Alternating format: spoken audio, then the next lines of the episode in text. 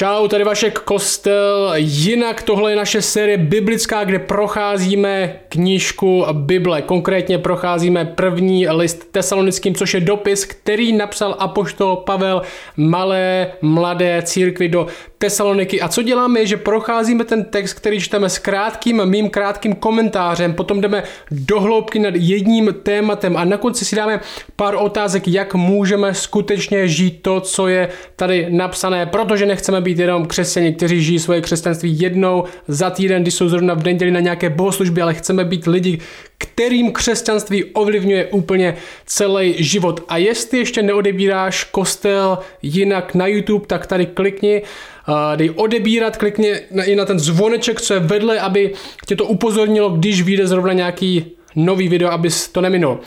Tak jdeme na to. Dneska budeme v kapitole 5, verše 1 až 11. Tohle verš 1. Pavel píše církvi do Tesaloniky, o časech a dobách, bratři, nepotřebujete, aby vám bylo psáno. Vždyť sami přesně víte, že pánův den přijde jako zloděj v noci.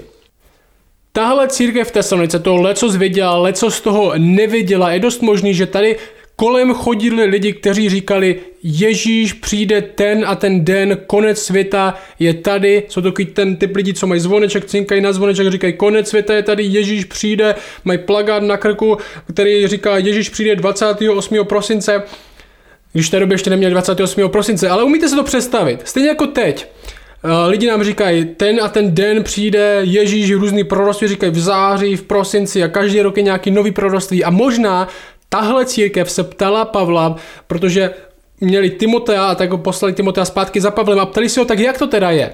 Jak to teda je, kdy přijde Ježíš, dává si na čas, kdy přesně přijde Ježíš, víme to, možná bychom věděli, kdy si až přijde, aby jsme měli, měli doma uklizeno a Pavel jim říká, vy nepotřebujete, aby vám to někdo znovu psal. Vždyť víte, že to bude jako zloděj v noci. On jim říká, koukej se na ten text. Pánův den přijde jako zloděj v noci. A jestli víte něco o zloději v noci, tak je to, že neohlašuje svůj příchod. Nezazvoní na, na zvonek a neříká, tady pan zloděj, za 15 minut plánu vykrást váš byt, mohli byste tam nebýt nebo dělat, že spíte.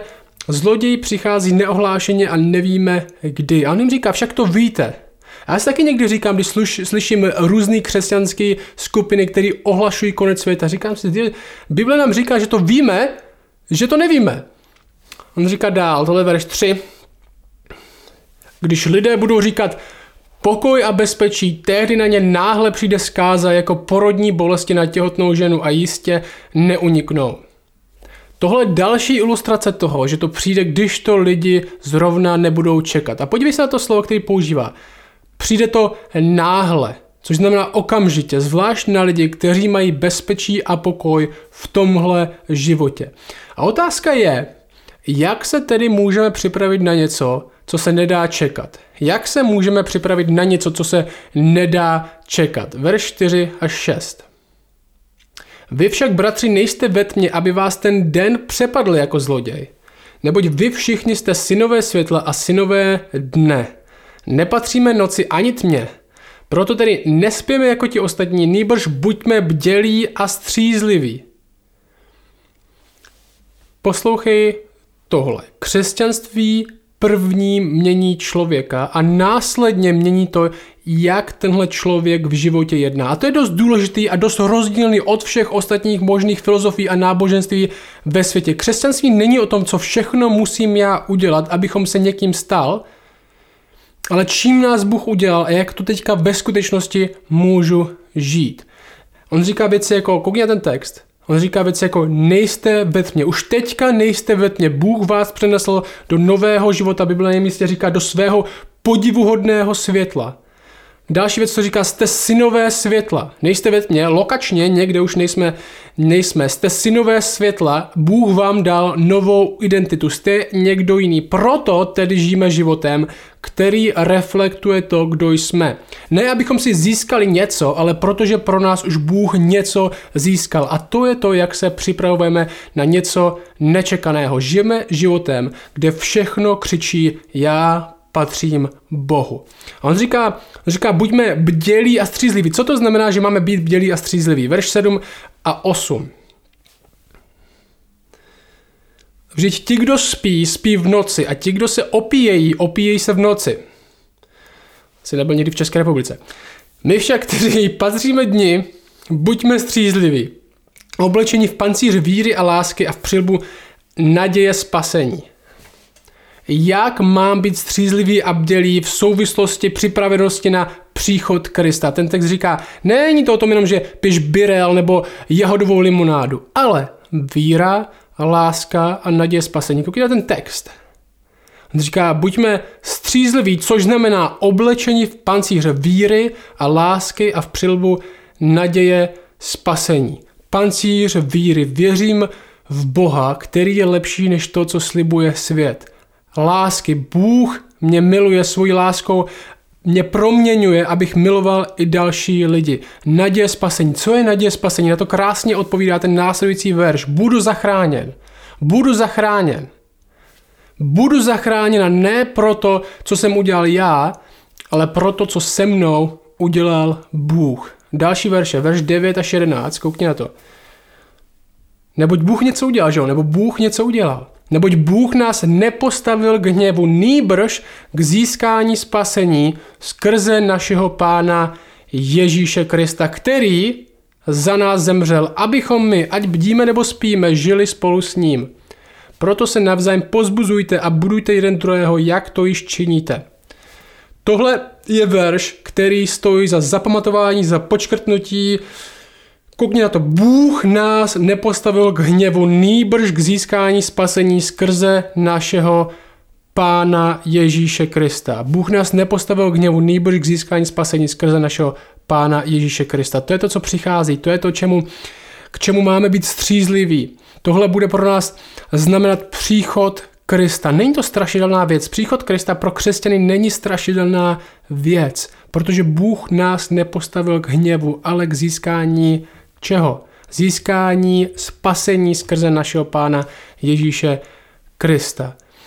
Křesťaní už nečekají na verdikt, ten už padl v Kristu. Naše chování a následování není, abychom se někým stali, není, abychom si něco zasloužili, ale je v tom, že žijeme to, co už jsme, to, kým nás Bůh udělal. Jeho příchod pro nás není strašidelná věc, ale naopak zdroj naší naděje. A proto ten text končí znovu Pozbuzujte se těmhle slovy, ne strašte malí děti těmhle slovy u táboráku, že Ježíš přijde a všechny zničí, ale pozbuzujte se těmito slovy, protože vy už nejste postaveni k hněvu, ale k záchraně skrze Krista, který už pracoval místo toho, abyste vy pracovali. A život, který žijeme teďka, je v reflexi toho, co už Bůh udělal pro nás a co dělá teďka v nás. Do hloubky. Pojďme se pobavit znovu o tom, co znamená, že má Kristus přijít a kdy má přijít konec světa. A Bible dost jasně mluví o tom, že to nikdo neví. Naproti tomu, že v Česku a všude možně existují různé skupiny lidí, kteří by vám chtěli namluvit, že Kristus přijde ten a ten den, tenhle a ten měsíc, tenhle a tenhle rok. V Markovi Ježíš říká o tom dni, O tom dni nikdo neví, ani andělé v nebi, ani syn, jedině otec. Dávejte si pozor a bděte, modlete se, neboť nevíte, kdy je určený čas. A já jsem slyšel lidi, kteří tenhle text čtou a říká, dobrý, tak on říká, Ježíš, neznáme den ani hodinu. Neznáme den ani hodinu, ale možná můžeme znát měsíc. Možná můžeme znát měsíc nebo rok. To opravdu není význam tohoto textu. Nevěřte lidem, kteří hlásí konec světa, kteří jsou posedlí aplikováním každého symbolu ze zjevení, aby nám řekli, že už konec je teď. Každá generace Každá generace, 2000 let, každá generace, kdy žila, si myslela, že oni jsou tou generací, která se dočká příchodu Krista. Možná to má co dělat s naší píchou, myslíme si, že my jsme důležití, že za našeho života by měl Kristus přijít. Jestli ne za našeho života, tak kdy asi jindy, protože my teďka žijeme. Každá generace si myslela, že za jejich života přijde Ježíš Kristus. Že za jejich života přijde Ježíš Kristus. Reformátoři si to mysleli, všichni ve své době přesně věděli, kdo je ten antikrist, kdo je tohle a tohle. Stejně jako dnes je plno lidí, kteří to samozřejmě ví a mají hodně tabulek a výkladů a možná nám to přijde moc složitý, takže asi budu muset mít pravdu. Ale v Bibli, poslouchej, v Bibli je dobře, že si každá generace myslí v nějaké míře, že přijde Ježíš Kristus, protože tak, jak se připravujeme nakonec na druhý příchod, není zkoumáním toho, kdy to bude, není zkoumáním toho, kdy to bude, ale životem, který reflektuje to, jak a do čeho nás Bůh zachránil.